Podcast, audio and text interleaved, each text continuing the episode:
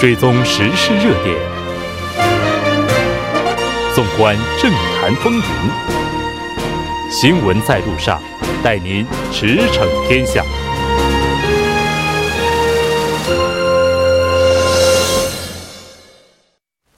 了解最新热点焦点，锁定调频 10.3 新闻在路上。在接下来的半个小时，将为您带来此时此刻主要新闻聚焦分析以及百家谈。广告过后马上回来。您的参与，我们的动力。参与我们的节目，您可以通过手机短信的方式发送短信至井号1013，每条短信收取50韩元的通信费用。您也可以登录我们的官网 tbs.首尔.kr 收听更多回放。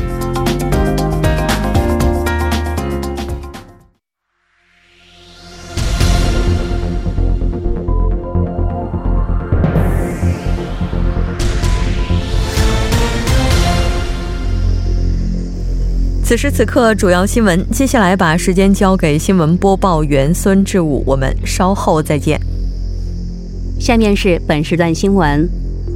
韩国总统文在寅今天在对土克曼斯坦进行国事访问。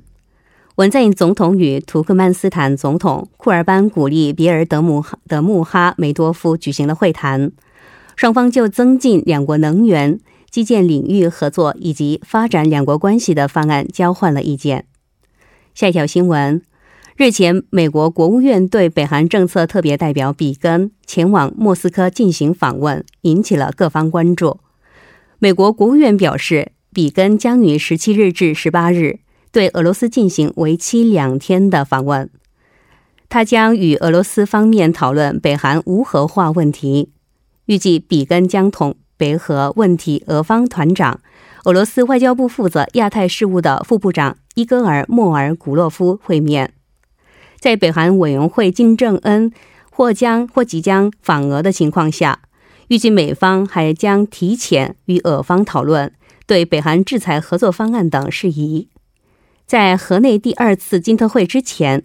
比根曾代表美方负责工作协商。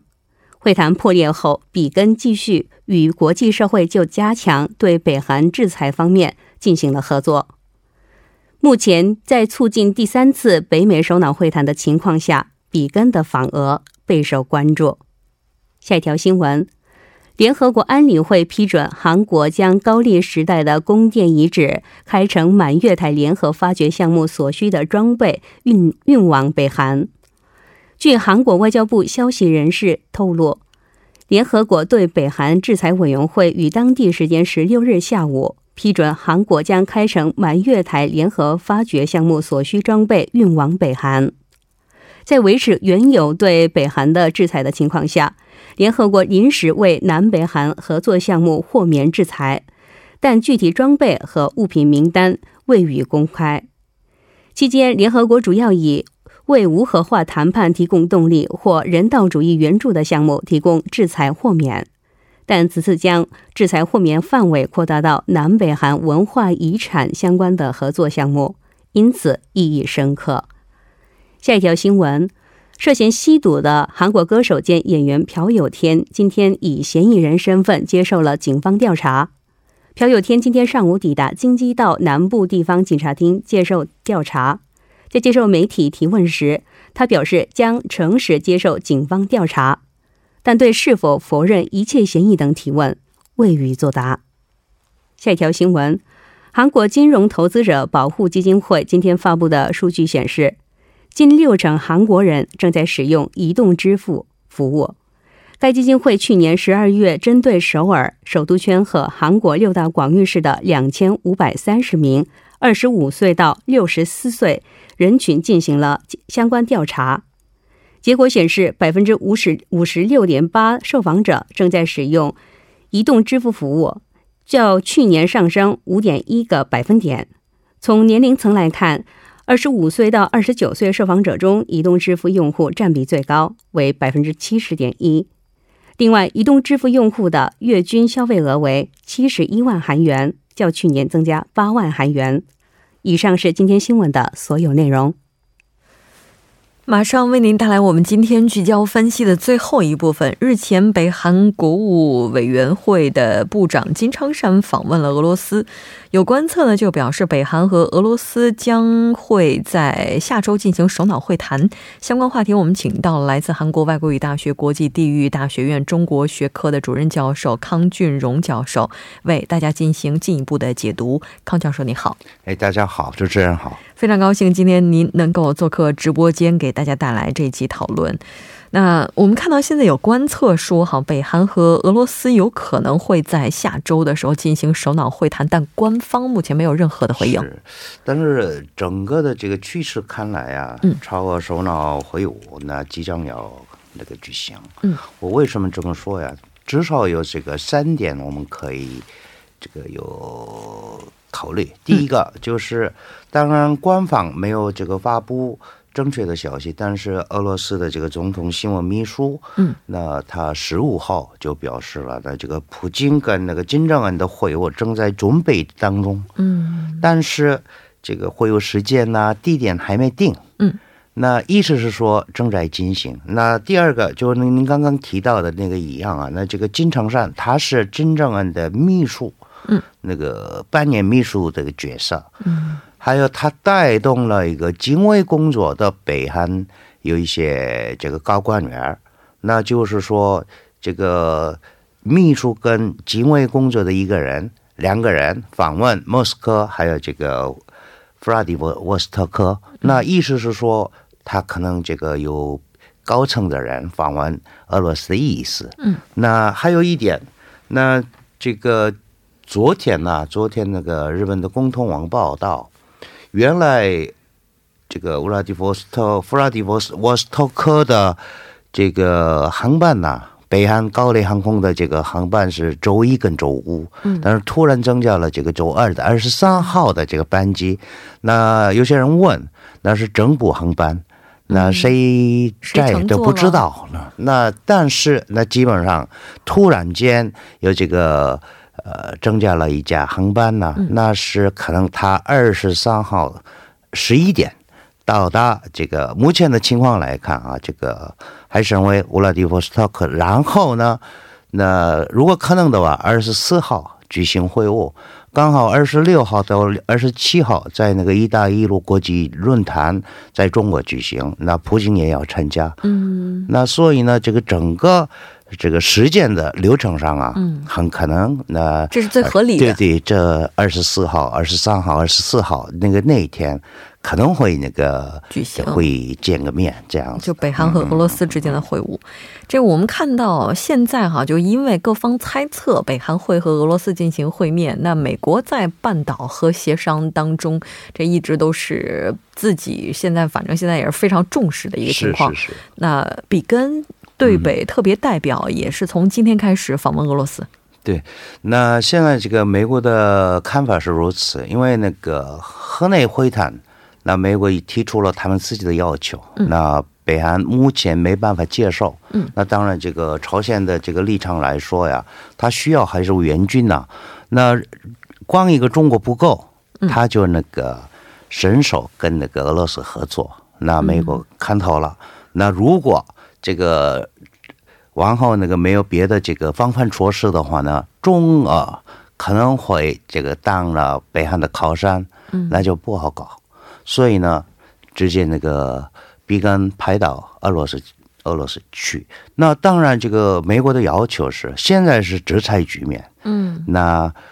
他们真正那个推行真正无后化的这个 开头之前呢，我们绝对不要这个截止制裁呀，或者缓和制裁呀，这些不能松口。对，不要松口，真的是这样。所以呢那这次看来那个中国俄罗斯还有美国这三个国家里面，尤其是现在是中俄之间呢展开了一些激烈的外交战 中国和俄罗斯之间，对，那个俄罗斯跟美国之间，这个刚刚提到北韩这个核啊，我们看到今天有消息说，美国的研究所表明北韩的宁边这边出现了放射性物质的移动，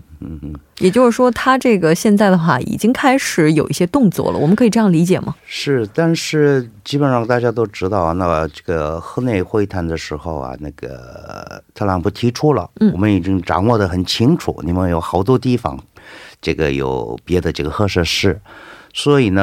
那去年6月12号新加坡会谈之后 所以呢那去年6月12号新加坡会谈之后到现在，北韩一直没有停止他们的核武活动。所以呢现在那个您提到的宁边的什么一些设施那个移动啊，是那个小动作不断，对啊，那它一直是这样子，美国了解的很清楚，所以呢基本上就代表什么 北韩还没决定弃核或者是这个非除核设施啊这些的念头。是，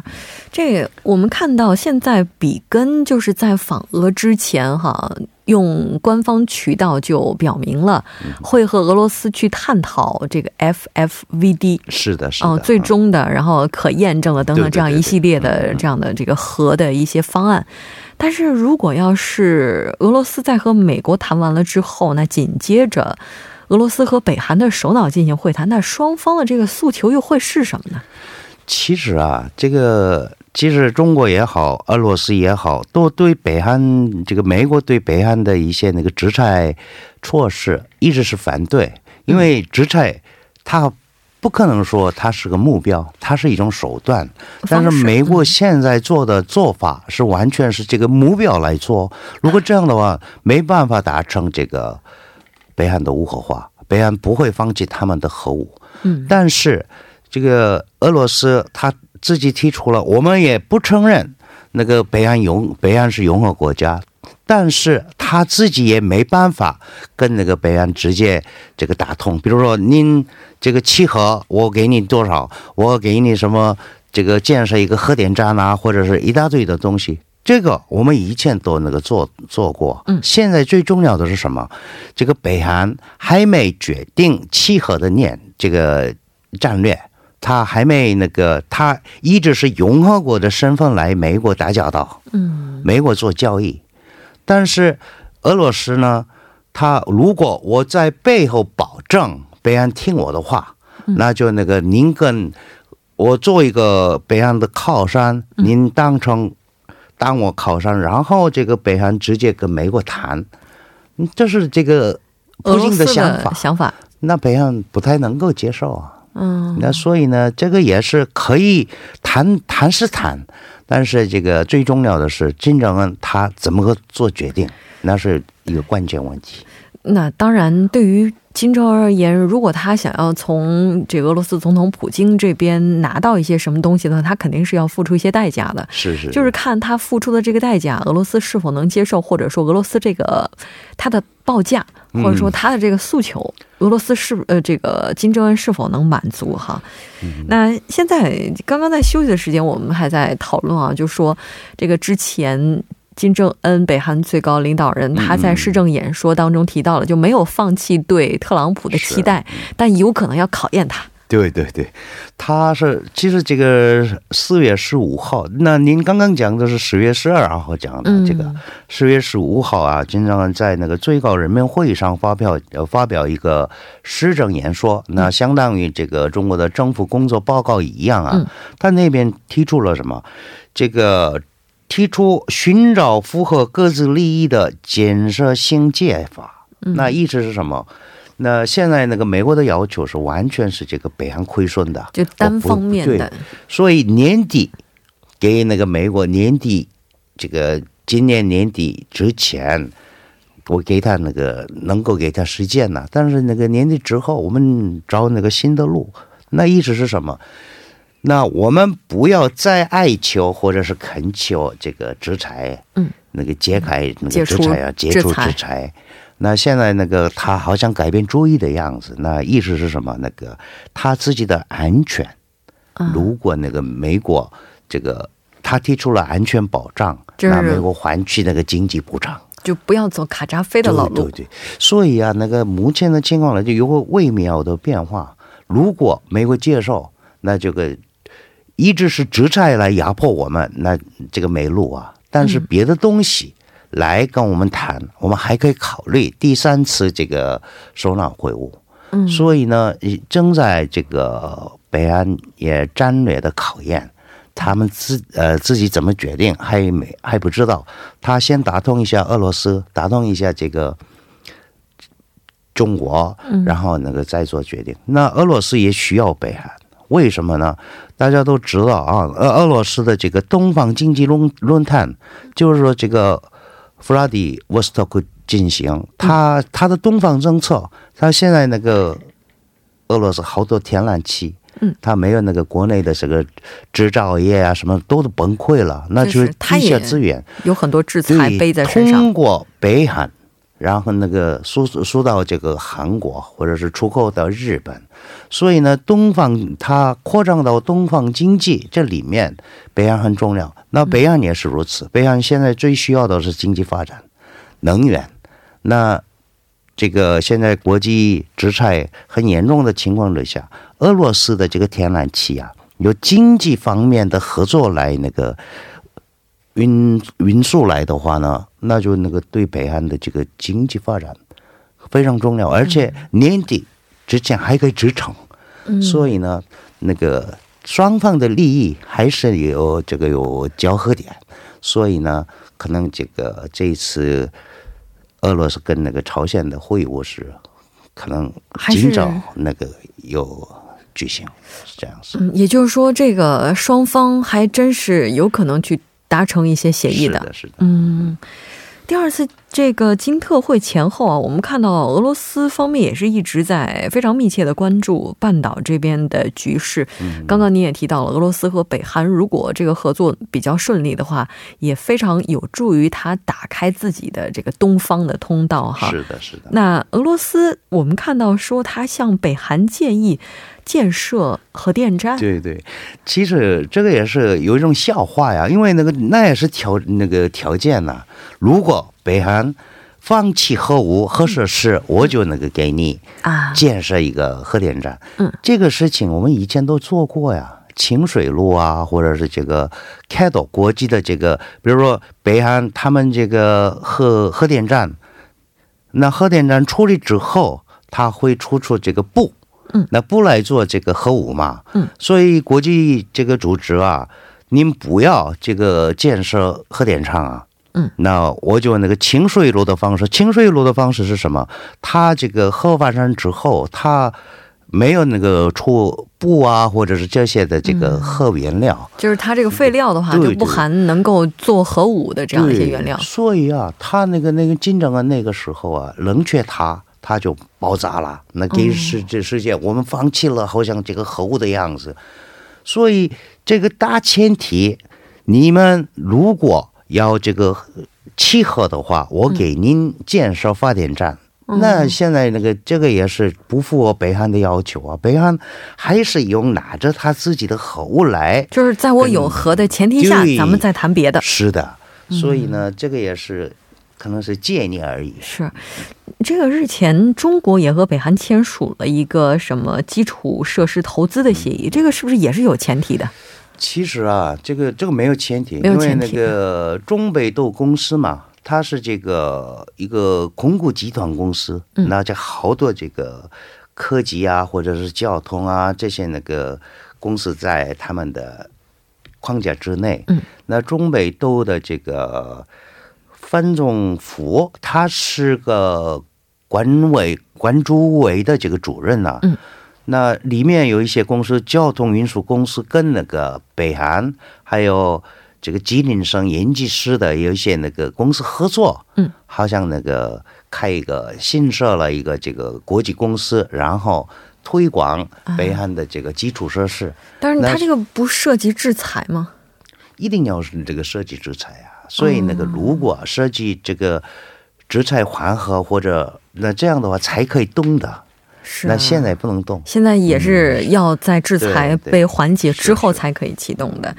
当然现在所有各方都在有动作，我们希望这些动作是把我们拉得离和平更近一点，而不是把我们推得更远哈。再次感谢康教授做客直播间，那我们下期再见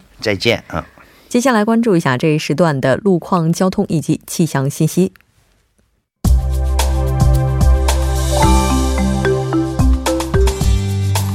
晚间7点51分， 继续为您带来这一时段的路况和天气播报。我们继续来关注目前时段首尔市的实时路况。 第一条消息来自中区小公路 惠贤十字路口至南山3号隧道这一路段， 那在10分钟之前呢 发生在该路段的交通事故， 负责人员已经将事故车辆移至下行车道上进行处理。 受其影响呢， 该路段的下行车道路况暂时比较复杂， 还望后续车辆参考相应路段提前变道行驶。 下一则路况来自瑞草大路 瑞草高中至瑞草站十字路口这一路段， 目前在该路段的下行车道上正在进行路面维修的施工作业， 那受施工影响下行车道暂时不便通行， 请来往的车主们参考相应路段小心驾驶。 好，最后我们再来关注一下天气。 明天首尔和江原岭西等地的气温呢 将会出现一个高开低走的态势。 明天清晨时段， 首尔首都圈的气温 和今天相比会稍微偏高一些， 但是白天的气温呢 会出现暂时的下降， 气温的降幅预计会达到8度左右。 公众注意关注临近的天气预报， 外出时呢需要做好防风和保暖的工作。 好，我们来看一下城市天气预报。 首尔多云转晴， 11度到15度。 好的，以上就是今天这一时段的天气与路况信息。 祝您一路顺畅，平安回家。 我们明天见。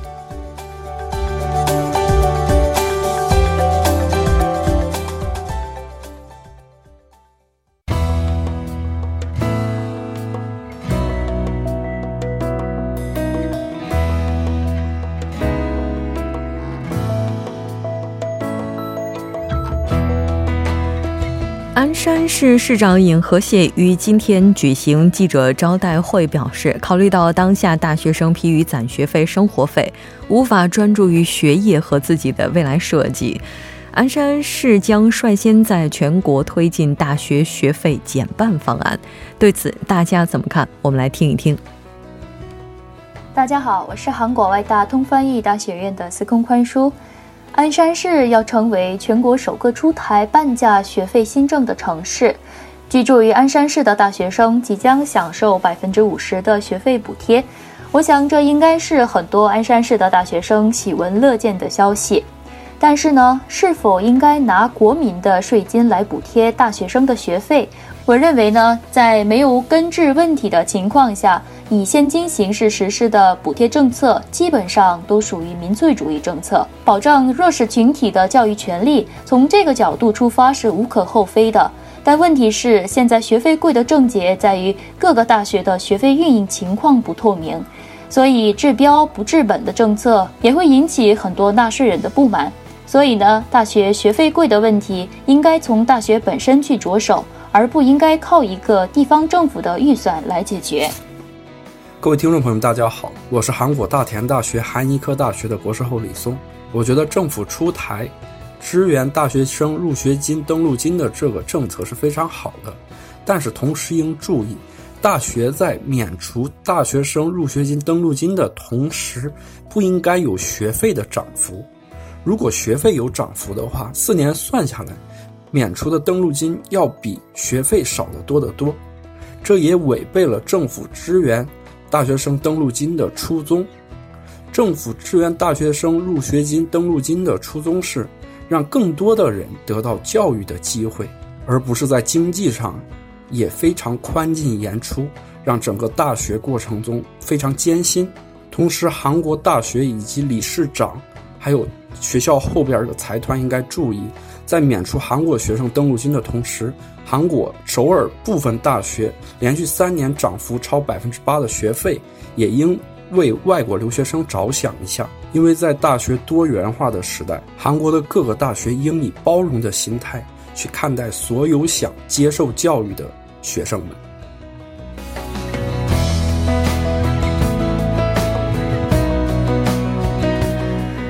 从减轻学生学费负担方面来看，这个制度无疑是非常这个得人心的，但是未来的话呢也希望有关的这些制度设计能够变得更加科学合理，而且呢也能够关注到更多的人。